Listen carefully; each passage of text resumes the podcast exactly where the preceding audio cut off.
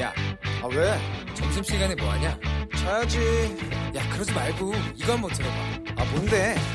지금 당장 라디오를 켜봐 나른한 오후 깨울 시사 토크쇼 모두가 즐길 수 있고 함께하는 시간 유쾌하고도 신나는 시사 토크쇼 오태훈의 시사본부.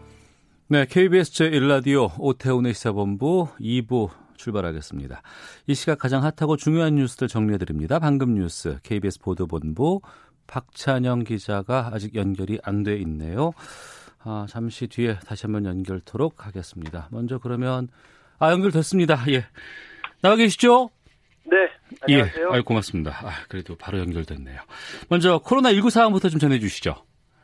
네, 새벽 0시 기준으로 어, 신규 확진자가 39명 나왔습니다. 아, 40명 아래로 떨어진 건 지난 2월 20일 이후에 네, 49일 만입니다.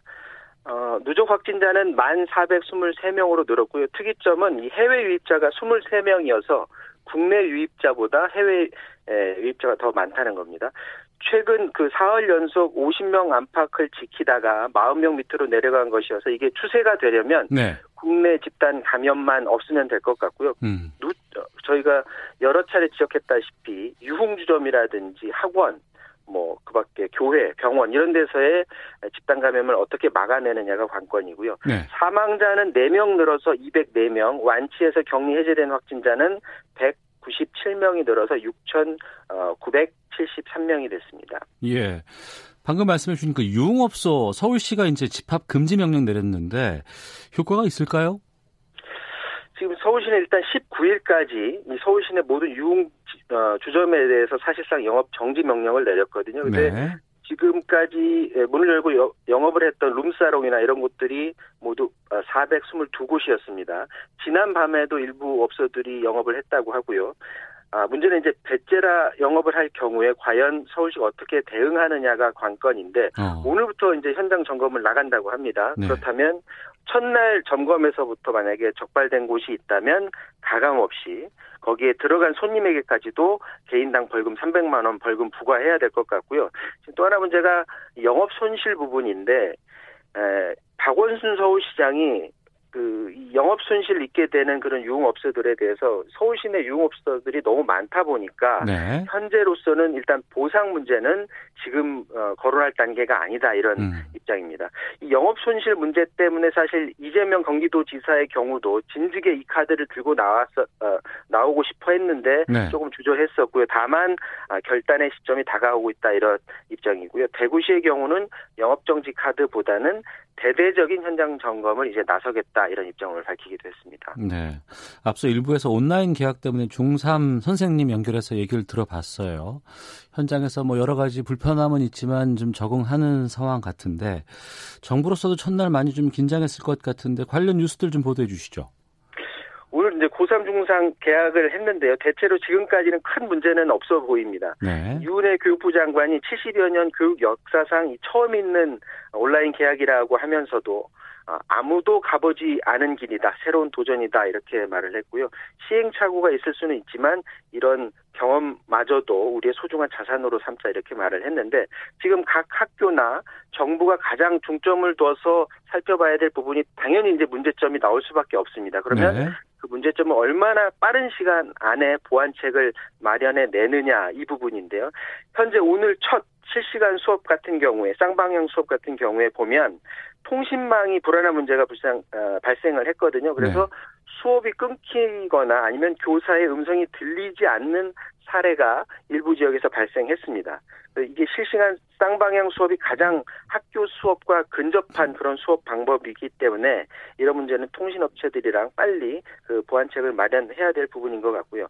교사들 입장에서는 학생들 앞에 두고서 수업을 하다가 카메라를 보고 수업을 하는 것이어서 이게 굉장히 어색할 수가 있는데 빨리 여기에 적응해서 학생들을 위해서 이 수업에 적응하셔야 될 것 같고 지금 실시간 쌍방향 수업이 아닌 녹화 방송 수업을 하는 학교도 많거든요. 예. 근데 이런 경우에 출석만 체크한 다음에 학생들이 이 수업을 안 듣고 2배속으로 듣는 학생들이 지금 있습니다. 어. 그렇게 되면 실제로 수업을 안 듣는 거죠. 수업에 집중을 안 하는 것이기 때문에 예. 이렇게 수업 집중도가 떨어지는 동영상 시청 수업의 경우 어떻게 보완책을 마련할 것인지 이것들도 지켜봐야 될 것 같습니다. 네. 그 차명진 후보의 세월호 가족 비하 발언 등의 논란 때문에 미래통합당 오늘 긴급 기자회견 가졌죠? 그렇습니다. 이 경기 부천병의 차명진 후보하고 서울 관악갑 김대호 후보의 막말 때문에 지금 김종인 미래통합당 총괄선대위원장이 어, 긴급 기자회견해서요 참으로 송구한 마음이다. 네. 이 두 사람이 말을 함부로 해서 국민 여러분이 어, 화나게 한 거 정말 죄송하다 이렇게 머리를 숙였고요. 그리고 전국의 후보자하고 당 관계자들한테 각별히 언행을 조심해 달라 이렇게 당부를 하기도 했습니다.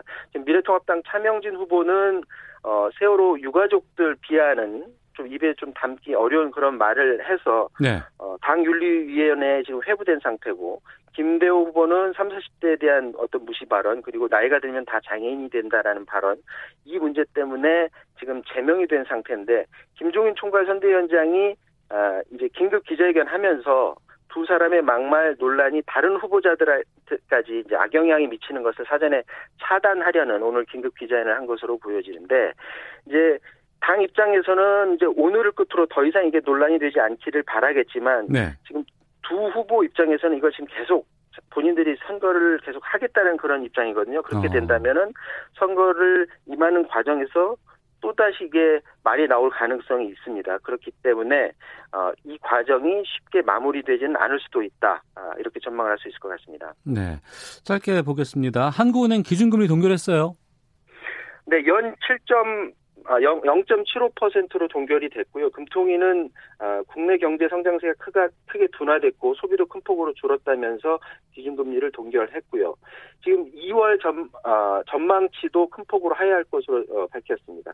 지금 전 세계적으로 전문가들이 어, 올해 경제 전망 어, 전망치가 굉장히 낮을 것으로 보고요. 네. 특히 이제 마이너스로 내려갈 어, 국가들이 많을 것으로 보여지는데 우리나라 같은 경우는 미국하고 중국이 대외 의존도가 높기 때문에 이들 두 나라가 관건인데 음. 특히 미국 같은 경우는 그 국내에 있는 미국 경제 전문가들까지도 다 마이너스 경제 성장률을 지금 전망하고 있어서 네. 이두 나라의 올해 어, 경제 저- 어, 전망이 어떻게 될지 이게 음. 큰 관건이 될 것으로 보여집니다. 2분기 전망치 말씀해 주신 거죠? 그렇습니다. 알겠습니다. 자, KBS 보도본부의 박찬영 기자와 함께했습니다. 고맙습니다. 오태훈의 시사본부. 오태훈의 시사본부. 오태훈의 시사본부. 오태훈의 시사본부. 오태훈의 시사본부. 오태훈의 시사본부. 오태훈의 시사본부. 오태훈의 시사본부. 오태훈의 시사본부. 여러분은 지금 KBS 44기 성우들과 함께 본격 시사 토크쇼 오태훈의 시사본부를 듣고 계십니다. 오태훈의 시사본부 놓치지 않을 거예요. 네, 청취자 여러분들의 참여 시사본부는 기다리고 있습니다. 샵 9730으로 의견 보내주시면 되고요. 짧은 문자 50원, 긴 문자 100원. 어플리케이션 콩은 무료로 이용하실 수 있습니다. 팟캐스트와 콩 KBS 홈페이지를 통해서 다시 들으실 수 있고 유튜브를 통해서도 방송 만나실 수 있습니다. 일라디오 KBS 아니면 시사본부 이렇게 검색하시면 됩니다. 촌철 살인의 명쾌한 한마디부터 속 터지는 막말까지 한 주간의 말말말로 정치권 이슈를 정리하는 시간 각설하고 시작하겠습니다. 더불어민주당 최민희 전 의원 나오셨습니다. 어서 오세요. 예, 불굴의 희망 최민희입니다. 네, 불굴의 희망. 예. 그리고 어, 최민희 의원께서 그 한동안 그 이 시대 참 억울인. 네, 근데 진짜 억울인 또 하나 탄생이에요. 예, 예. 아, 저 이분 오신다고 해서 딱 그 생각이 나서 어, 미래통합당 인천 연수을 공천 과정에서 마음고생이 상당히 좀 많으셨던 네. 분으로 알고 있습니다. 또 19대 때 같이 네. 의원 활동하셨죠? 어, 미래통합당 민현주 전 의원 자리하셨습니다. 어서 오십시오. 안녕하세요. 민현주입니다. 전 시대의 바른 정치를 하고 싶었던 민현주입니다. 네. 어떤 이렇게 얘기를 하셨네요. 좀 오늘 좀 다양한 얘기들 많이 좀 나누도록 하겠습니다. 그, 아 최근에 좀 어떻게 지내고 계신지 근황부터 좀 여쭐게요. 저는 어, 경선 탈락하고요. 네. 공천 번복되고요. 음. 그다음에 선관위 위법 판정 나왔는데도 불구하고 그냥 공천을 당해서 강행하는 바람에 예. 졸지에 너무나 조용히 음. 지내고 있습니다. 네. 네. 지역구 이제 지금 선거 사무실은 다 정리를 했고요. 예. 왜냐하면 예비 후보 이제 자격이 없어지면 어. 선거 사무소를 정리를 해야 해요. 예. 선거법 위반이 되기 때문에 그리고 이제 조용히 지역 분들한테 인사드리고요. 예. 이제 다시 제 일상으로 돌아가기 위해서 준비하고 있습니다. 예. 최민희 의원께서 상당히 좀 짠한 네, 그런 표정으로 보고 계세요. 어, 이 코너를 억울 시스터즈. 알겠습니다. 개인적인 것보다는 여러 가지 상황들에 대해서 좀 해안 좀 듣도록 하겠습니다. 자, 각설하고 본격적으로 시작하도록 하겠습니다. 이제 엿새 남았어요. 사회로 총선. 막판 표심 잡기 위해서 숨가쁘게 움직이고 있는데 지금 보면은 엿새 남아도 유권자들의 네. 어, 민심은 달라질 수 있을까요? 어떻게 전망하세요? 평소에 좀 계획 같은 것들 좀 해보셨을 것 같은데. 그러니까 과거 같으면 네. 이때 북풍이 분다든지 음. 뭐 어떤 사건으로 민심이 한 예, 한 방이 있으면 바뀌곤 했습니다. 네. 그런데 이번에는 코로나 19로 북풍이 완전히 사라졌어요. 북한 어. 변수가 예, 예. 이 선거 기간 공식 선거 운동 말고 예비 운동 기간부터 보면 북한이 미사일도 쏘고 그랬습니다. 음. 근데 예전엔 미사일 한 번 쏘면 막 문제가 됐는데 네. 이제는 코로나 19 때문에 어, 이게 뭐 거의 다른 이슈가 무너진 무너진 상황인데 음. 어, 미래통합당에서 N번방 관련하여 네. 김상교 씨와 함께 기자회견을 했더라고요. 예. 근데 그 N번방에 왜 신경이 쓰이는 거냐면 유일하게 코로나19의 이 상황에서 음. 이슈가 살아난 게 N번방이거든요. 예. 그래서 어, 이해찬 대표가 어, 무슨 유튜브 한 유튜브 방송에 나와서 두 개 정도의 공작이 시작될 것 같다 이렇게 얘기를 한 바가 아, 있는데 공작 예. 네. 그건 이해찬 대표 말입니다. 아, 예. 그런데 오늘 보니까 어, 민주당 후보 누가 신천지와 연관이 있다 이런 음. 폭로가 나왔더라고요. 네. 그래서 그게 1, 1번인가 음. 이렇게 생각이 들더라고요. 그런데 어느 정도 영향을 줄지 네. 예, 그것은 모르겠습니다만 수도권 박빙 지역에는 어. 영향을 주지 않을까 싶습니다. 그러니까 어제까지 조사된 여론조사 결과는 발표가 될 수 있지만 네. 오늘부터는 여론조사 결과를 그렇죠. 새로 하거나 발표할 수 네, 없는 네. 상황이에요. 깜깜이 블랙아웃이라고 얘기를 하던데 네.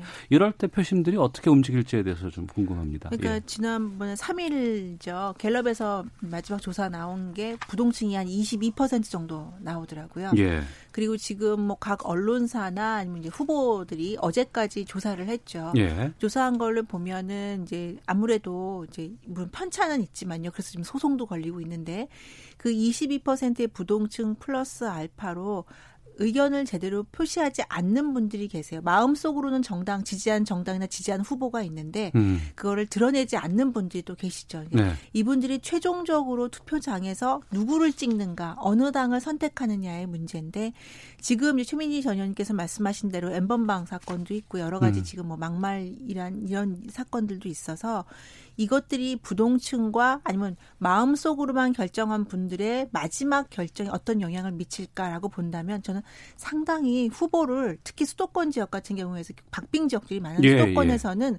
후보를 가 교체하고 어. 일 정당 제일 정당을 바꿔칠 수 있는 수준이라고 생각을 해요. 어. 그래서 오늘부터 여론조사는 사실 당내 자체 여론조사는 됩니다. 네. 공포를 못할 뿐이죠. 예, 예. 그래서 지금부터 이당각 당들이 얼마나 조심하고 하고 유권자 특히 마음을 결정하지 못한 소심한 분들 특인데 이분들에게 어떻게 다가서느냐의 문제라서요. 굉장히 조심해야 될 것 같아요. 음. 또 미래통합당 오늘 김종인 선대위원장께서 직접 기자회견 하시면서까지 고개 숙이지 않았습니까? 네. 8순이신데 90도로 고개를 숙이셨어요. 그만큼 통합당의 절박한 심정을 국민들께 알리는 거라서요. 이런 하나하나의 행보들이 쌓여서 결국에는 15일에 음. 결정하는데 영향을 미칠 거고 여전히 그래서 저는 물론 텃밭이라고 하는 영남이나 호남은 어느 정도는 정리가 됐다고 할지라도 네. 수도권과 충청권에 관한 한은 아직도 우리가 판세를 더 지켜봐야 된다라고 생각을 합니다. 이번 선거가 참 독특한 게 오늘 오전에 비례대표 후보 토론회가 KBS에서 있었어요. 과거 같았으면 오늘 이 KBS 여의도 공원 앞에 차들이 잔뜩 와서 막 운동원들 네. 손 흔들고 노래도 부르고 막 이렇게 했었는데 조용합니다, 지금. 코로나19라는 특수성도 있고, 또 거기다가, 어, 선거 운동도 적극적으로 할 수도 없는 상황이고 문제는 투표율일 것 같은데 두 분께서는 이번에 투표율을 어느 정도로 전망하십니까? 저는 투표율이 60% 가까이 될 거라고 생각합니다. 60% 가까이. 60% 60% 가까이 된다고 해서 네. 어느 정당에 유리하지 않을 것이다. 어. 다 같이 투표를 많이 할 것이다. 예. 이렇게 생각합니다. 그리고 특히 60대 이상의 유권자 수가 200만 명 이상 늘었습니다. 예. 어, 이것이 선거에 굉장히 큰 영향을 줄 것이다. 어. 네, 그리고 60대의 투표 의지가 가장 높습니다. 네. 네, 그 실제로 투표하겠다가 83% 정도 나왔기 음. 때문에 어, 저는 투표율이 높다고 해서 네. 특정 정당에 유리하지 않을 것 같습니다. 뭐 과거에는 투표율이 높으면 진보 쪽에 좀 유리했다 네. 이런 프레임들이 있었지만 이번엔 네, 그렇지 않을 안 것이다. 그럴 것 같습니다. 민현주 의원께서는요? 전 투표율 예측이 정말 어려운 선거가 이번 선거 같아요. 어. 정말 왜냐하면 어 말씀하신 최민희 전 의원님 말씀하신 대로 어르신들이 많이 투표를 하시는 적극 투표층에 속하긴 하는데요. 네. 지금 이제 당신들이 투표장에 나갔다 행여라도 음. 이런 위험한 상황에 노출되면 당신들뿐 아니라 손자, 자식들에게까지 영향을 준다라는 실제로 그런 걱정하시는 분들이 많이 계세요. 예, 예. 그래서 마음은 적극적으로 투표하고 싶지만 과연 이분들이 하실까 실천에 옮기실까라는 점이 좀 걱정이 되고요. 음. 또 하나는 사실 여성분들이 젊은 여성분들, 30대 여성분들이 투표를 잘 안 하시는 성향이 있었거든요. 네. 그런데 아, 최근에 여성분들 성향을 보면 특히 엠번방 사건 이후에 음. 이분들이 적극적으로 투표할 수 있지 않을까라는 제가 조심스럽게 한번 예측을 해봅니다. 네. 자 그렇게 되면 전체 투표율은 사실 지난번보다는 낮아질 수 있는데요. 음. 세대별 투표율에서는 참 예측하기가 어렵지 않을까. 네, 네. 전통적으로 투표를 적게 할 거라고 생각했던 분들이 음. 많이 하실 수 있고요. 예. 적게 많이 하실 거라고 생각했던 분들이 낮을 수가 있어서 음. 선거 투표율만 가지고 특정 정당이 유리하다라고 보는 건 굉장히 좀 네. 조심스러운 상황이에요. 어. 네. 이거는 같은데 투표율이 낮아질 거라고 보시는 네, 거죠. 네. 예, 저는 예. 투표율이 안 낮아질 것이다. 어. 네. 그러니까 다음 주 목요일 날 결판 납니다. 예. 20대 국회의원 선거 보니까 투표율이 58%였었네요. 근데 이제 조금 더 나오지 않을까? 60% 정도 나오지 않을까? 조금, 조금 낮아지지 않을까? 어, 네. 알겠습니다. 그러면 본격적으로 지역구 253개 지역구예요. 여기에서 지금 거의 어차피 양강 구도기 때문에 네. 양당이 어떻게 전망하세요? 저는 지금까지의 판세 네. 앞으로 이제 앞으로 일주일 동안 깜깜이 기간에 생길 변수를 아직 고려하지 않으면 음. 지금까지 판세로 보면 더불어민주당이 130석 플러스 알파 정도. 130석 플러스 알파. 네, 그리고 예. 미래통합당이 아마 120, 115석 혹은 음. 120석 플러스 알파 정도. 지금 그런 상황이라고. 비례 포함해서 말씀하시는 거죠. 예, 네, 그렇게 네. 음. 지금은 그런 생각이 듭니다. 비례 네, 포함해서. 비례 포함해서요? 100 그러니까 더불어민주당이 지역구에서 예, 지역구에서 130 플러스 알파 예. 이렇게 봅니다. 지금까지만. 어. 예, 예. 그런데 어, 지역에 따라 샤이표가 성격이 조금 다르게 분포된 것으로 이번엔 보입니다. 어. 예, 그리고 어떤 지역은 보수표가 예. 어, 샤이표가 있고 어. 그런데 그 샤이표를 10%로 보는 건 저는 동의하지 않습니다. 네. 5% 미만의 샤이표가 음. 있기 때문에 예를 들면 경기도 박빙 지역 같은 경우는 그 5%의 샤이표가 미래통합당이냐 아니면 민주당 쪽이냐에 따라 이제 이 당락이 결정이 될 것 같습니다. 네. 그런데 특히 부산 경남 지역에 대하여 민주당이 조금 긍정적인 지금 전망을 하고 있지 않습니까? 음. 그런데 특히 부산이 네. 60대 이상 유권자 수가 많이 는 지역입니다. 어. 네, 그래서 그걸 대비해서 보면 아마도 지금 현재 부산 의석수 6석이죠. 예. 그 의석수를 지키면 민주당으로선 선방이 아닌가 이렇게 봅니다. 예, 민현주 의원께서는요? 저는 이제 미래통합당 같은 경우에는 당에서 공식적으로도 조금 범위를 range를 넓게 잡고 있더라고요. 저도 음. 그렇게 보는 게 110에서 한 130석 지역구만요. 그 지역구만. 네, 지역구만 네. 110에서 130석을 보고 있는데 그러니까 왜냐하면 미래통합당의 지금 현재 여론조사 결과를 토대로 본다면 가장 객관적인 거니까요. 이게 1차 조사, 2차 조사, 3차 조사 때가 다 달라요. 예, 같은 예, 지역에서 예. 어, 우세한 걸로 나왔다가 박빙인 걸로 나왔다. 그다음에 열세로 나왔다가 조사 기관과 그리고 이제 그렇죠. 그 집전화, 유선 비율이 또 네, 달라지는 맞아요. 거에 따라 상당히 좀 변화가 네, 크더라고요. 집전화와 유선 비율 비중이 어떻게 되느냐에 따라서 결과가 뒤바뀌고 그 음. 표차도 굉장히 크게 나오는 양상이거든요. 그러니까 양쪽 모두에게 희망을 줄 수 있는 그런 상황인 것 같아요.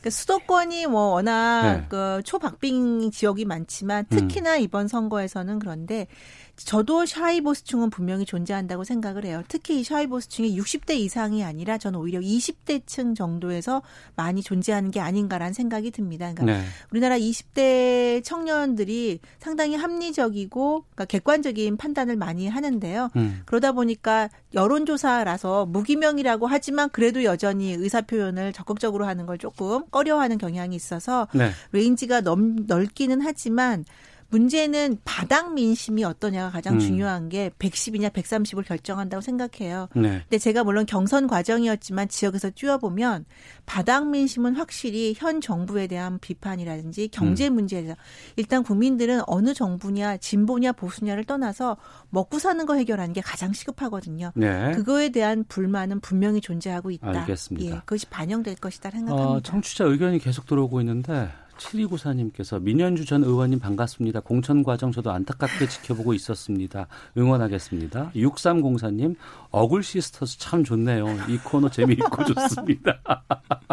6398님 아니 이렇게 훌륭한 두 분이 공천을 받지 못했다는 건가요? 라고 분노의 댓글까지 보내주셨는데 어, 바닥 민심 또 변화시키는 게 여러 가지 갑자기 튀어나오는 막말 파동 이런 것들이 또 있을 것 같습니다. 논란이 된 발언들을 좀 모아봤는데요. 듣고 다시 두 분과 말씀 나누겠습니다. 장애인들이 다양합니다. 1급, 2급, 3급, 4급, 5급 다양하고요. 나이가 들면 다 장애인이 됩니다. 원칙은 뭐냐면 모든 시설은 이렇게 다목적 시설이 돼야 됩니다. 그리고 장애인과 비장애인이 같이 하는 시설이 돼야 됩니다. 자원봉사자와 세월호 유가족이 텐트 안에서 말로 표현할 수 없는 물란한 행위를 했다는 기사를 이미 알고 있습니다. 징계 절차를 거쳐야 할 것 같습니다. 가급적 신속하게 단호한 처리를 하기 위해서 노력하겠습니다. 왜 이렇게 부산은 교통이 그 체증이 많을까? 그리고 도시가 왜 이렇게 초라할까? 그런 생각을 참 많이 했습니다. 최근 김종인 미래통합당 선대위원장의 이 선거 운동을 보면 세르반테스의 소설 돈키호테가 생각이 납니다. 김종인 선대위원장은 황교안 MR을 타고 박형준 시종을 앞에 데리고 대통령 탄핵이라는 이 가상의 이 풍차를 향해서 정부에 있지도 않은 사람을 심판한다며 장창을 꼬나들고 뛰어들고 있는 모습입니다. 세출 구조조정으로 100조를 만들어서 코로나 긴급 지원에 쓰자라고 하는 구상은 그야말로 대학교 2학년생들의 레포트 수준에 불과한 그런 대책입니다. 네, 들은 순서대로 알려드리겠습니다. 미래통합당에서 제명이 된 김대호 후보, 또 이어서 제명 위기에 있는 차명진 후보, 또 미래통합당 황교안 대표의 목소리 들으셨고요. 이어서 더불어민주당의 이해찬 대표, 또 방금은 윤호중 사무총장이었습니다. 총선 일주일 앞두고 미래통합당이 지금 후보 제명이라는 초강수까지 지금 나온 네. 상황이에요. 김대호 후보, 또 차명진 후보까지도 지금 얘기가 나왔습니다. 어떻게 보시는지 두 분께 좀 의견 듣겠습니다. 예, 우선 그 김대호 후보는 저 발언 때문이 아닙니다. 네. 30대, 40대는 음. 논리가 없고 뭐 무지하다. 음. 이 발언에 저, 더해서, 저 더해져서. 발언이 더해지면서 제명에 이르게 된 상황이고요. 그리고 차명진 후보의 말은 그건 뭐 정파를 떠나 이해할 수 없는 말이고 음. 오늘 보니까 그그 다파라 이렇게 같은 말을 또 주장하고 있더라고요. 그리고 언론 기사에서 봤다 이런 건데 그 언론이 어떤 언론인지 확인해야 될 것 같아서 입에 담을 수 없는 말을 김대호 후보나 차명진 후보가 한 것이죠. 그러니까 네. 이거는 뭐 김종인 위원장이 그냥 제명하겠다. 음. 그리고 심지어는 이 당이 안 되는 게 아닌가. 어, 그런 생각을 했다고 얘기할 정도로 큰 사안인 것 같습니다. 네. 그리고 저는 언론이 그 굉장히 심한 막말에 음. 그게 이제 야당만 공격하기가 그러니까 여당을 예. 좀 끼워 맞추셔야 되는 것 같아요. 음. 기계적 흔히 예, 말하는 기계적 중립. 균형을 위하여 음. 좀 끼워 맞춘 게 있습니다. 왜냐하면 윤호중 총장은 풍자인데 네. 그게 국민을 비한 게 아니잖아요. 음. 앞에 두 분은 국민과 세월호 가족을 비난하고 비하한 거잖아요. 네. 이거는 상대 당에 대해서 돈키호테다 등등 이런 그 비유적 표현을 문제 삼는다면 음. 아유 문재인 대통령이나 뭐 여당에 대한 야당의 발언은 뭐 너무 많았거든요. 네. 그렇고 그다음에 이해찬 대표의 이해찬 그 초라하다는, 초라하다는 말도 이게 예를 들면 그 차명진 의원이 얘기하는 음. 혹은 뭐 3, 40대가 무지하다. 이거 비교가 안 되죠. 그래서 적절하지는 않다. 제가 네. 보기에 초라하다는 표현이. 그러나 초라하다가 막말이고 음. 막 그런 거는 아니기 때문에 제가 언론은 이해합니다. 균형을 네. 맞춰야 되는. 예, 그러나 그럼에도 불구하고 적절하게 말해야 되죠. 음. 당대표와 사무총장이. 네. 어, 그리고 뭐 이 두 분에 대해서 사실 어느 누구도 뭐 제명하라거나 이럴 사안은 아닌 건 분명합니다. 근데 부적절했고 앞에 뭐 차명진 의원 말은 그 말 뭐 어떻게 우리가 다시 할 수 없는 말이잖아요. 그래서 제명 절차를 빨리 밟는 것이 음. 그나마 미래통합당의 선거 전략에 네. 그덜 손해가 끼칠 것이다 이렇게 봐요. 선거 중간에 당의 공식 후보를 제명 처리한 건 처음 봤어요. 저도 처음 본 것 같은데 두 명이나. 네, 저는 이 뭐 당 차원에서 마찬가지 개인적으로도 이건 굉장히 시급하게 처리해야 되는 문제고요. 제명 예. 아니라 그 어떤 어, 처분도 저는 달게 그 두 후보는 받아야 된다고 생각을 해요. 특히나 차명진 후보 같은 경우에는 지금 황교안 대표가 좀 시도 하나 실수하는 게 어젯밤이라도 바로 윤리위 소집해서 네. 처리할 수 있거든요. 음. 그런데 윤리위 소집하고 절차상의 문제를 지금 잡고선 김종인 선대위원장은 바로 제명을 해야 된다라고 했는데도 불구하고 지금 절차를 절차상의 문제를 따 나왔어요. 네. 이거는 유튜브 통해서 사과 방송하기 이전에 먼저 윤리부터 소집하고 오늘 최고위 열어서 긴급 최고위 열어서 빨리 처리했어야 되는 문제고요. 음. 후보를 제명하더라도 무소속으로 나갈 수는 있습니다. 그 네. 부분들이. 그래서 그 부분은 두 분이 선택을 하는 거라서 왜냐하면 이렇지 않으면 수도권의 주요 지금 열심히 너무나 열심히 뛰고 있는 후보들이 자신들이 상관없이 이 두 분의 막말 때문에 지금 너무나 큰 타격을 입고 있어요. 실제로 그 음. 그 입고 있다고 지금 아우성이에요. 아, 그래요? 그래서 이 부분을 당에서 처리를 못하면 당 지도부가 처리를 못하면 음. 그것들은 오롯이 후보들이 그걸 결과를 떠안아야 되기 때문에 네. 이거는 오늘이라도 빨리 윤리위 소집하고 빨리 결정을 내리는 사안이라고 생각합니다. 그 무소속으로도 못 나가 라고 알고 있습니다. 음, 그런데 네. 절차가 진행되는 동안 후보 자격이 완전히 박탈이 안 되니까 네네. 네. 본인이 그냥 나는 후보다.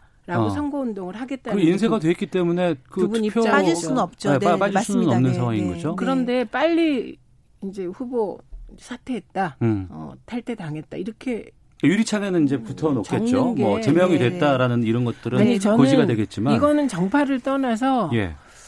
그 특히 차명진 의원의 세월호 폄훼 발언은 그건 정말 저는 이번에 그분이 말한 단어를 통해서 새로운 단어를 알, 알았거든요. 그런 단어를 몰랐어요. 그러니까 전 국민에게 언어의 지평을 넓혀준 음. 그런 건데 이 부분은 진짜 아닌 것 같습니다. 그래서 어쩌면 민주당 입장에서는 이런 제명 절차가 길어지고 이게 선거에 좋다고 생각할 수도 있을 거 아닙니까? 누군가는. 근데 그런 차원이 아닌 것 같습니다. 네. 그래서 빨리 제명됐으면 좋겠습니다. 이게 막말을 후보들이나 정치인들이 유혹을 느끼는 가장 큰 이유가 이렇게 해서 인지도를 높이고 음. 자, 열혈 지지층을 뭐 결집을 한다라는 생각을 하는 것 같아요. 근데 어, 아까 시민 전현님 말씀하셨지만 사실은 대국 국민들에 대한 막말은 음. 결코 지지층을 결집하지 못하고요. 그리고 본인만 선거에서 악영향이 있는 게 아니라 당 전체에 악영향이 있기 때문에 본인들이 빨리 사과하는 게 대승적인 차원에서 그나마 국민들에게 속죄하는 방향거라고 생각합니다. 알겠습니다. 자, 각설하고 최민희 전 더불어민주당 의원, 민현주 전 미래통합당 의원과 함께 하고 있는데요. 헤드라인 뉴스 듣고 기상청 교통정보 확인하고 다시 돌아와서 두 분과 함께 말씀 이어가도록 하겠습니다. 정세균 국무총리는 오늘 중소기업 소상공인 지원 대책과 관련해 정책은 타이밍이 생명으로 필요한 후속 조치를 최대한 앞당겨서 이행해달라고 내각에 주문했습니다. 정부가 코로나19 확산으로 연체 위기에 빠진 개인과 자영업 대출자에게 최대 1년간 대출 원금 상환을 유예해 주기로 했습니다. 코로나19 확산 이후 환율이 오르면서 국내 수입업체들이 상반기 적자를 낼 것이란 전망이 나왔습니다. 정부가 코로나19와 관련한 자가격리자들의 이탈을 막기 위한 소목밴드 도입을 여전히 검토 중인 것으로 나타났습니다. 정부가 2022년까지 교통사고 사망자 수를 2,000명대로 줄이기 위해 도심부 제한 속도를 시속 60km에서 50km로 하향 조정하기로 했습니다. 또 음주운전자의 사고 부담금을 최대 1,500만 원까지 대폭 늘리기로 했습니다. 지금까지 라디오 정보센터 조진주였습니다. 이어서 기상청의 송소진 씨입니다. 미세먼지와 날씨 정보입니다. 찬바람이 불고 있어 조금 쌀쌀하게 느껴지지만 바람 때문에 공기는 무척 깨끗한 상태입니다. 대기 확산이 원활해서 전국의 미세먼지 농도가 좋음에서 보통으로 나타나고 있고 종일 청정한 대기 상태가 이어지겠습니다. 오늘 전국에 가끔 구름이 많이 끼는 가운데 강원 영동은 오후부터 밤 사이에 5mm 미만의 비가 조금 오는 곳이 있겠습니다.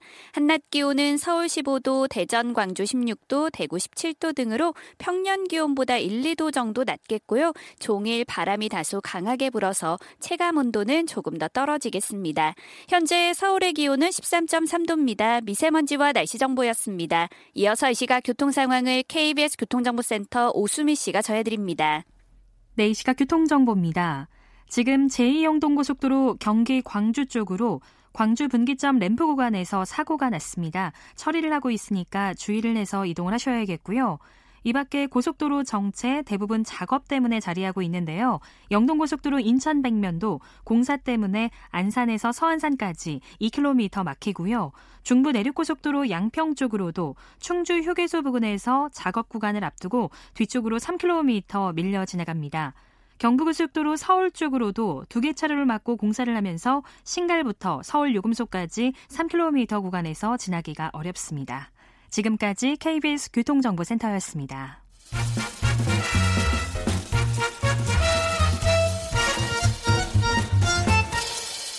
오태훈의 시사 본부 네, 최민희 전 더불어민주당 의원, 민현주 전 미래통합당 의원과 각설하고 함께하고 있습니다. 8484님, 막말 후보 제명 잘한 일입니다. 막말을 일삼는 사람은 국회에 들어가선 안 됩니다. 김용기님, 내일부터 사전투표 시작되죠? 저도 하려고 합니다. 주변에 모르는 사람도 많더라고요. 다음 주에 시간 되지 않는 분들은 사전투표 참가하는 것도 좋겠습니다. 사전투표 내일 금요일과 토요일 이틀간 진행되고요. 굳이 자기가 그 속해 있는 후보 어, 그 지역구 아닌 곳에서도 가능하니까요. 그렇죠. 어디서나 예. 할수 있, 어디서나 할 수 있으니까 참여하시길 부탁드리겠습니다. 총선 앞두고 또 중요한 것은 이 코로나19 상황에서 긴급 재난 지원금 여기에 대한 시각이 또 상당히 좀 중요하게 부각되고 있습니다. 어, 여기에 대한 정치권의 목소리 들어보겠습니다.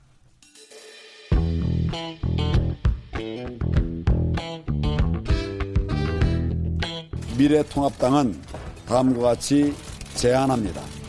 첫째, 전 국민에게 1인당 50만 원을 즉각 지급하라.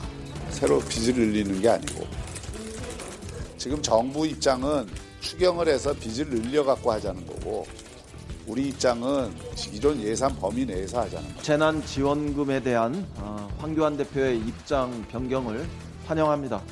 야당만 동의한다면 민주당 역시 어, 소득에 관계없이 모든 국민에게 재난지원금을 지급하자는 주장에 반대할 이유가 전혀 없습니다. 네, 어, 미래통합당의 황교안 대표와 또 이인영 원내대표 더불어민주당의 목소리 들어보셨습니다. 긴급 재난지원금에 대해서는 어, 한 목소리를 좀 내고 있는 분위기인데 어떻게 전망하시고 어떻게 가는 것이 바람직한지에 대해서 민현주 의원께서 먼저 말씀해 주시죠. 저는 일단 이제 긴급 재난 지원은 당 차원에서 아직 네. 어, 딱 설정한 안은 없다고 저는 생각을 해요. 예. 그 차원에서 원래 미래통합당의 기본 기조는요. 기조는 그러니까 뭐 기본 소득이라든지 기본 재난 소득에 대한 구체적으로 얘기한 적은 없지만 기본 기조는 필요한 분들께 더 드리는 방향을 가야 된다. 선별 지원. 그렇죠. 선별 네. 지원인 거죠. 어려운 분들한테는 두텁게 드리고 그리고 덜 어려운 분들한테는 적게 드리는 scaling 우리가 슬라이딩 방식이라고 얘기를 하죠. 선별 네. 지원을 하되 그것을 슬라이딩 방식으로 지급해야 음. 된다라는 게 전 미래통합당의 기본 정책 기조와 맞는다고 생각하고요. 예. 그래서 이번 선거에서도 물론 코로나 19로 굉장히 국민들께서 많이 어려워하십니다. 자영업 음. 하시는 분들 특히 많이 어려워하시죠. 영세. 그럼에도 불구하고 그 기조에 맞게 나아가는 게 미래통합당과 국민들께는 음. 저는 더 옳은 방향이라고 생각해요. 오늘 네. 모 언론사에서 여론조사한 결과를 봐도 네. 어, 제가 지금 말한 방향으로 가는 게 맞다라고 응답하신 국민들이 50% 정도 됩니다. 음. 약간 넘게 나오고 있거든요. 구체적인 건 말씀해 주시지 네네네. 말고요. 예. 그래서 이런 점을 들어서도 우리 국민들께서도 현명하게 판단을 하세요. 아무리 음. 급하다고 돌아간 천천히 짚어가면서 가야지 막 던지는 게 이게 선거에서는 물론 유리할 수 있지만 선거 이후 우리가 이 다음 주 15일까지만 사는 게 아니거든요. 네. 이 차원에서 미래통합당은 지금처럼 나아갔던 선별 지원을 하되 슬라이딩 방식으로 지원하는 안으로 저는 끝까지 가야 된다. 그리고 이것이 국민들께는 평가를 받을 것이다라고 생각을 합니다. 그러니까 김종인 선대위원장 아니면 황교안 네. 대표별로 뭐 국민 모두에게 얼마씩 지금 네, 지급하자는 네. 주장들이 나오곤 있지만 네. 아직 이게 아, 공식적인 의견으로 모아진 건 아니고 그렇죠. 민현주 전 의원 개인의 의견으로는 선별 지원이 바람직해 보인다라는 네, 네. 의견으로 이해를 하면 되겠습니까? 그러니까 잠깐만 짧게 덧붙이면 김종인 예. 선대위원장 같은 경우는 사실 먼저 입장을 안 밝히셨었어요. 음. 그런데 황교안 대표가 먼저 1인당 50만 원이라는 걸 발표를 해버 당과 상의 없이 발표를 할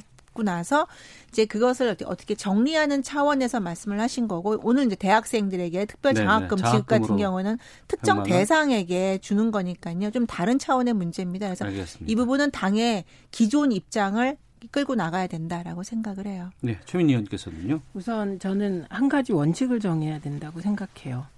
여야가 음. 지금 코로나 재난 지원금을 놓고 네. 이게 기본소득이다 아니다 이념 논쟁 하지 말아야 한다. 음. 예. 왜냐하면 의심이 있는 게 이번에 코로나19 긴급 상황에 재난 지원금을 주면 앞으로 민주당 쪽에서 그때 기본소득 주지 않았냐 이렇게 주장하지 않을까 하는 걱정들이 있는 겁니다. 네. 그래서 그것과 별개로 진행해야 한다. 왜냐하면 주장을 계속 해오셨는데 선별복지 보편복지 논쟁은 세계적인 대논쟁이기 때문에 음. 이거를 여기에 끌어들이면 복잡하다. 네. 그리고 두 가지 원칙이 있습니다. 하나는 빨리 필요한 곳에 돈이 가야 한다. 음. 재정이. 그러려면 저는 이번엔 선별하기 힘들다. 왜냐하면 선별하는 과정이 두 달 걸리고 지급되는 과정에 또 한 달이 걸린다는 겁니다. 그러면 다들 지금 경제가 어렵다고 얘기하잖아요. 그러면 이제 일부가 무너지고 지급하면 소용이 없잖아요. 네. 그래서 이번에는 황교안 대표 제안대로 전 국민에게 주되 그러니까 음. 민주당 입장은 사실 불감청이면 고서원 상황이 된 거예요. 본래 입장이 모두 주자였는데 경제 관료들의 반대 때문에 70% 받은 거라. 네. 그래서 액수를 낮추고 네. 대폭 낮춰서 애초 70%를 주되 4인 가족 기준 100만 원이잖아요. 그때 들어가는 예산 소요 비용 안에서 액수를 낮춰서 전 국민에게 빨리 주자. 그럼 15일이면 된대요. 음. 예, 이게 이렇게 갔으면 좋겠습니다. 알겠습니다. 어, 말씀을 나누다 보니까 판세 분석을 해야 되는데 시간이 많이 없고 음. 저희가 지금 다음 주 목요일이면은 결정 나는 네. 상황이잖아요. 지금 이 각서라고 해서는 마지막 판세 분석 시간인데 한 2분씩 시간이 좀 잘하면 나올 수 있을 것 같아서 네. 어, 아예 그냥 통으로 2분 1분 반씩 드리겠습니다.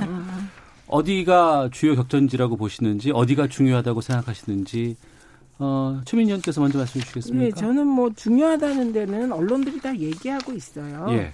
네, 그리고 뭐 송파, 송파을 중요할 것 같습니다. 음. 송파, 송파 갑이나 병은 네. 사실 어느 정도 결정이 돼 있는 그 유권자 성향상 송파을의 최재성 의원이 되면 네. 민주당 입장에서는 부동산 정책 등에 대해서 면제부를 얻는 음. 것이 되기 때문에 그 승리가 중요할 것 같고 예. 강남 벨트 전반에 좀 영향을 줄 것 같습니다. 어.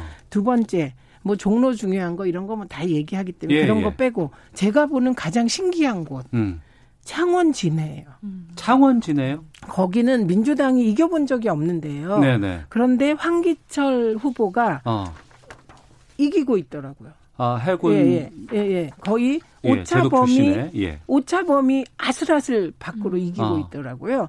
그 이달곤 후보에 비해서 그래서 예. 이 지역이 굉장히 신기한 하기도 하고 어. 그럼 황기철 후보가 나름 경쟁력이 있기도 하고 진해 말씀하시는 예, 예, 거죠. 군인으로서 예. 뭐 존경을 받는다곤 하지만 음. 그런 개인 인물 경쟁력이 이런 그 지역 구도를 뛰어넘는 일이 생길 것인가. 네. 그래서 창원 진해를 저는 아주 유의해서 보고 있습니다. 신기해서. 음, 알겠습니다. 자 그리고 민윤주 의원께서는 어느 쪽을 좀 주목 하고 계신지요? 저는 특정 지역보다는 네. 권역으로요. 수도권하고 부산을 지금 주목해서 보고 있는데요. 네. 수도권 같은 경우에는 아까 좀 저희가 이제 약간 마이크 꺼졌을 때 얘기했지만 경기 지역이나 인천 지역에서 소위 말하는 텃밭이라고 했던 지역에서 지금 박빙이 어. 보이는 경우가 있어요. 미래통합당 같은 제가 특정 지역은 말씀 안 드리겠지만요. 음. 왜 보수 텃밭이라고 했던 곳이 지금 박빙으로 바뀌었는지에 대해서 당에서도 많이 지금 고민을 하고 있고 후보들도 열심히 뛰고 있다고 생각 아, 알고 있습니다. 물론 네. 이제 지금 이런 막말이라든지 몇 가지 삐걱거리는 상황 때문에 더 후보들이 고전을 하고 있는 것 같은데요. 이런 텃밭이에서 지금 박빙 지역으로 바뀐 곳에서 반드시 미래통합당이 이겨야 음. 이번 선거 결과에서 아, 굉장히 좋은 결과를 얻을 것 같고요.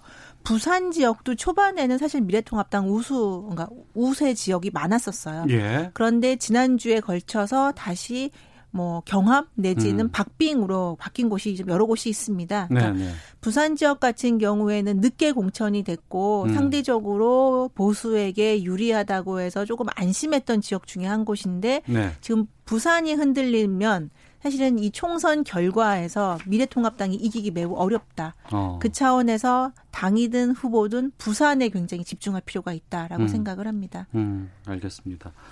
각설하고 아, 여기까지 어, 듣고 마치도록 하겠습니다. 오늘 억울 sisters? 억울 sisters. 최민희 전 더불어민주당 의원, 민현주 전 미래통합당 의원 두 분과 각설하고 마치도록 하겠습니다. 두 분 오늘 말씀 고맙습니다. 고맙습니다. 감사합니다.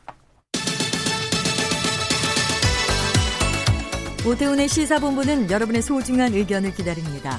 짧은 문자 50원, 긴 문자 100원의 정보 이용료가 되는 샵 9730. 우물정 9730번으로 문자 보내주십시오. KBS 라디오 앱 콩은 무료입니다. KBS 라디오 오태훈의 시사본부. 지금 여러분은 대한민국 라디오 유일의 점심 시사 프로그램을 듣고 계십니다. 네, 시사 이슈를 법률적인 관점으로 풀어보는 시간입니다. 시사법정 신유진 변호사와 함께합니다. 어서 네, 오세요. 예. 네. 강남의 유흥업소에서 코로나19 확진자가 나왔습니다. 네. 이후에 서울시가 룸살롱, 클럽과 같이 영업 중인 유흥업소 400여 곳에 대해서 집합 금지 명령을 내렸습니다. 이전에는 임시 휴업을 권고하는 차원이었잖아요. 네, 그렇습니다. 이 권고에서 예. 단계 조치를 높여서 음. 집합 금지 명령을 내린 거죠. 이 명령 내려지면 어떻게 되는 거예요? 이 명령을 위반했을 경우에는 네. 300만 원 이하의 형사 처벌에 음. 어, 처해질 수 있습니다. 300만 원 이하의 형사 처벌. 네. 그러면 이거는 업소가 있고 네. 아니면 그 업소에 출입한 사람이 있을 거, 손님이 있을 거 아니에요? 네. 그럼 업소만 부과하는 거예요? 업소에 대해서도 그 명령을 위반한 것으로 보여지니까 업소에 대해서도 할 수 있고 예. 이 손님도 집합 금지 명령인데 그뭐 네. 조치를 보고서도 거길 들어갔다라고 하면은 손님도 부과될 수 있는 거죠. 손님한테도 음. 이용자한테도. 그러면 당장에 어 그러면 난 지금 영업을 하겠습니다. 네. 나중에 내가 벌금 낼게요. 이런 네. 사람들은 강제할 수 있는 방법이 있나요? 그렇게 될 경우에는 오히려 이제 위반 사례가 이제 스티커라든지 그런 게 부착이 음. 되기 때문에 네. 손님들이 스스로 여기는 집합 금지 명령이 내려진 곳인데 내가 들어가면 나도 이 벌금을 낼 수 있다. 이런 아, 것 손님은 때문에. 상당히 그게 제약이 될 수 있겠군요. 그렇죠. 손님이 안 가죠. 예, 네. 예. 어, 알겠습니다. 그 이전에 이재명 경기도지사가 이 어, 신천지 시설에 대해서 네. 일시 강제 폐쇄 조치 내린 적이 있었고 네, 그렇습니다. 종교 집회에 대해서는 뭐, 뭐 금지 명령 같은 것들이 좀 있었는데 네. 그동안 유흥업소는 그렇게는 안 했던 것 같아요. 이게 왜 이게 좀 늦지 않았을까 싶기도 한데. 음, 사실 지난달 3, 3월 10일부터 뭐 현장 조사를 했는데 네. 어, 80% 이상이 뭐 휴업상 휴업 상태였고 음. 그리고 확진자가 발견된 곳에서는 자진 휴업한 곳도 있었다고 해요. 네. 그런데 이제 예를 들면 종교 같은 경우는 사실 종교도 이게 뭐 집회거든요. 음. 모여 있는 사람이 모인다는 그 말 자체예요. 조, 네. 집회, 집합 이런 자체인데 이거는 특별하게 뭐 더 보호받아야 된다 해서 무조건적으로 따닥따닥 붙어서 그런 방역 수칙을 위반하면은 아예 폐쇄 명령, 폐쇄 조치까지 할 수 있는 건데 음. 그 유흥업소에서는 기존에는 스스로 자진 휴업을 좀 많이 하기도 하고 네. 이런 공고에 따르려고 하는 모습을 보였기 때문에 강력한 조치를 내리지 않았다가 지금 서울 뭐 강남 유흥업소에서도 발견이 되고 지금 뭐 최근에는 뭐 설해마을에서도 음. 칵테일 바에서도 이제 뭐 확진자가 나왔다고 해서 네. 더욱 강력한 조치를 지금 내린 거죠. 네. 우리가 유흥 주점이 있고 네. 일반 음식점으로 네. 좀 나눠져 있잖아요. 네. 근데 또 보면 이 유흥업소 같은 경우에는 변칙적으로 운영하는 데가 상당히 많이 있고 그렇죠. 그런 곳은 제대로 체크 조차도 안 된다고 하던데 가능할까요? 어, 이런 사실 것들이? 그 지금 말씀하신 것처럼 변종 유흥업소라고 하면 무슨, 예. 무슨, 포차 뭐 해가지고 감성 주점 해가지고 거기서 뭐 노래가 노래가 나오고 사실상 클럽과 다름없이 운영되는 실태가 있는데 어. 그 형식을 뭐 식당으로 음식점으로 허가를 받았기 때문에 네. 만약에 이 음식점에서 대해서도 이렇게 어, 집합 금지 명령을 내릴 경우에는 모든 음식점이 다 해당돼서 음. 이런 부분에 대해서 선택적으로 어 그 영업 형태에 따라서 네. 각 개별적으로도 명령을 내릴 수가 있거든요. 네. 그렇기 때문에 이 부분에 대해서는 어, 서울시가 좀 더 어, 행정력을 동원해서 음. 적극적으로 좀 방역 예방 수칙을 지키고 있는지 그런 게 너무 어렵다면 이런 특별하게 운영되는 그러니까 변칙적으로 운영되는 이런 유흥 주점에 대해서도 이런 명령을 확대할 필요가 있는 거죠. 네. 하지만 그 영업에 대한 이익 같은 것들을 보상해달라 뭐 이런 얘기들도 좀 나오는 것 같은데. 네, 그래서 지금 이렇게 갑작스럽게 또 전체적으로 제한하고 금지하면은 예. 이 재산권이 상당한 침해가 된다. 그렇기 어. 때문에 바로 보상 얘기가 나오는데 서울시에서 이 모든 업소에 대해서 영업 보상을 해줄 수가 없잖아요. 그렇죠. 사실 지금 재난 뭐 기금조차도 음. 어떻게 우선 지금 방역을 하는 것이 우선이기 때문에 그렇죠. 예, 그런 것도 예. 그런데 이 영업 보상까지 하게 되면 너무 액수가 커지기 때문에 이 부분에 대해서는 검토는 하고 있으나 보상할 수가 없을 것이다. 이제 이런 입장을 또 내놨어요. 어. 여기는 그 네. 행정명령도 있지만 그 여러 가지 위생 수칙이라든가 네. 세무조사 이런 걸 통해서도 좀 제어가 되지 않을까 싶은 네. 생각도 드는데 어떻습니까? 그래서 이런 위생 수칙이라든지 이런 거를 위반할 경우에도 음. 똑같이 감염병 예방법에 따라서 네. 벌금 300만 원까지 어, 처벌될 수가 있기 때문에 이런 위생 수칙도 적발이 되면 위반한 것이 적발이 되면은 음. 똑같이 형사처벌 된다라고 네. 하셔야 돼요. 그 위반을 한다거나 아니면 네. 숨기고 영업을 한다거나 네. 이런 식으로 하게 되면 이거 빨리 안 끝나요. 네. 사회적 거리두기 바짝 하고 나서 이거를 완전히 잡고 나서 빨리 더 완벽한 상황에서 영업을 하는 게 낫지. 네, 맞습니다. 이거는 어. 지금 어 단순히 재산권이라든지 나의 어떤 뭐 자유, 사생활의 자유라든지 이런 거를 말할 때가 아닌 것 같아요. 네, 지금은. 알겠습니다. 학생들까지 학교 못 가고 온라인으로 수업하고 있는 상황에서 그러니까요. 꼭 이럴 때 그런 데 가서 네. 술을 드셔야 되는 건지.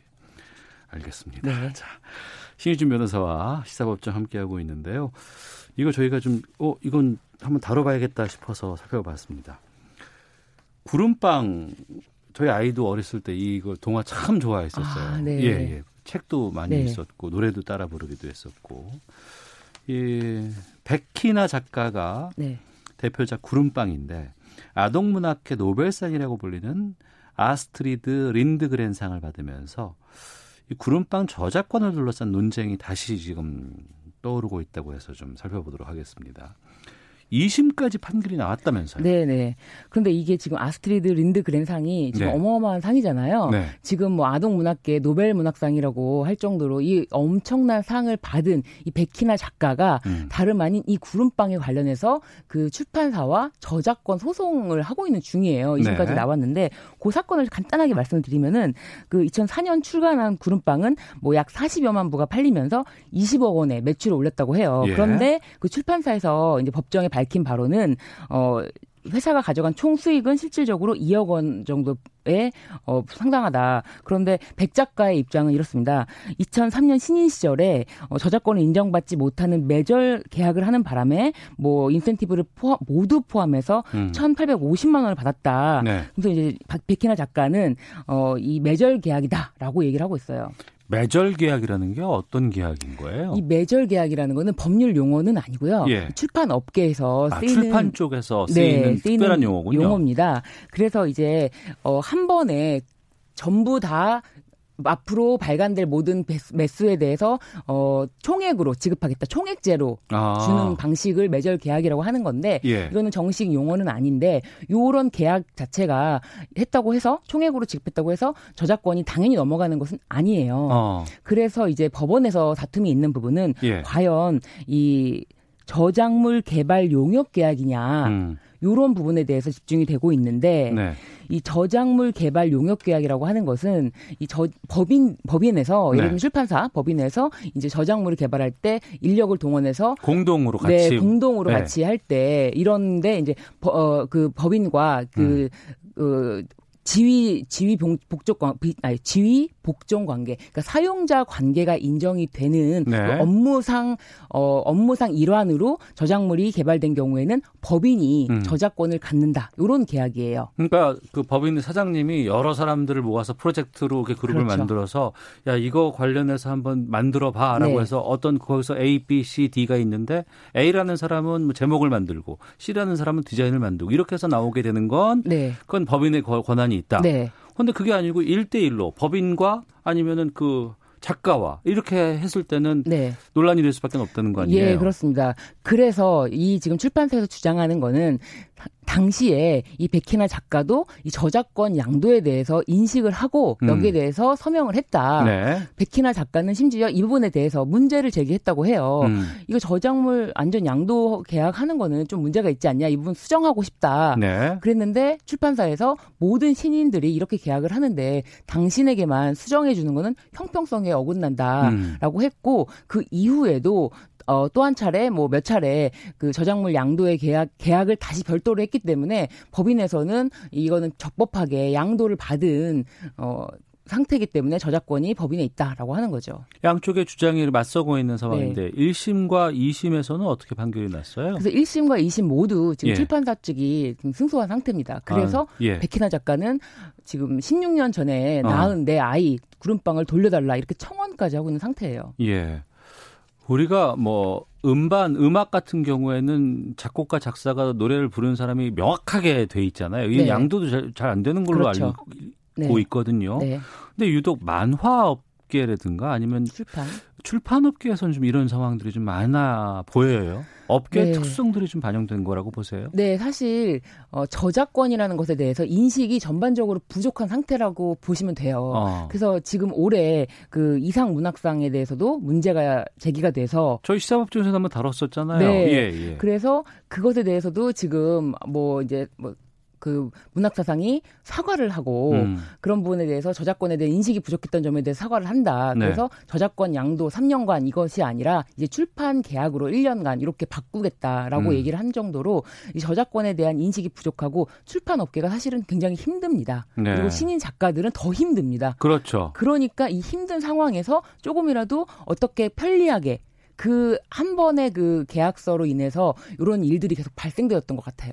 그러니까 어, 물론 출판계도 힘들고 네. 근데 신인 작가의 입장에서는 내 작품을 소중한 그렇죠. 내 작품을 아이와 같은 내 작품을 어디로 이제 통해서 발표하려고자 하는 그 생각 때문에 저작권 이런 건 처음엔 생각 못 하고 하는 경우가 꽤 있었지 않았나? 그러니까요. 생각을 못 하기도 했지만 생각을 한다고 해도 예. 모든 신인 작가들한테 이렇게 지금 하고 있다. 어. 이런 어떤 관행들이 그 요구를 수정 요구를 못 하게 또 만드는 것이었기 때문에 예. 지금 앞으로는 이게 논란이 지금 대폭 되었기 때문에 이 부분에 대해서 어 개정안도 올라가 있었어요. 아 국회 이 저작권 관련한 개정안이 있어요? 네, 올라가 있, 상정되어 있었는데 이 부분에 네. 대해서는 논의가 없이 폐기된 상태예요. 그래서 음. 아마 21대 국회가 이제 구성이 되면은 이 부분에 대해서 다시 한번 어, 발의가 되지 않을까 싶습니다. 그러면 지금 2심까지 패소한 그 백 작가는 대법원까지는 가겠다는 입장인가요? 네, 백 작가는 마지막까지 가겠다라고 하는 입장인데 네. 지금 이미 이제 법조인 저도 이제 변호사다 보니까 법조인으로서는 어.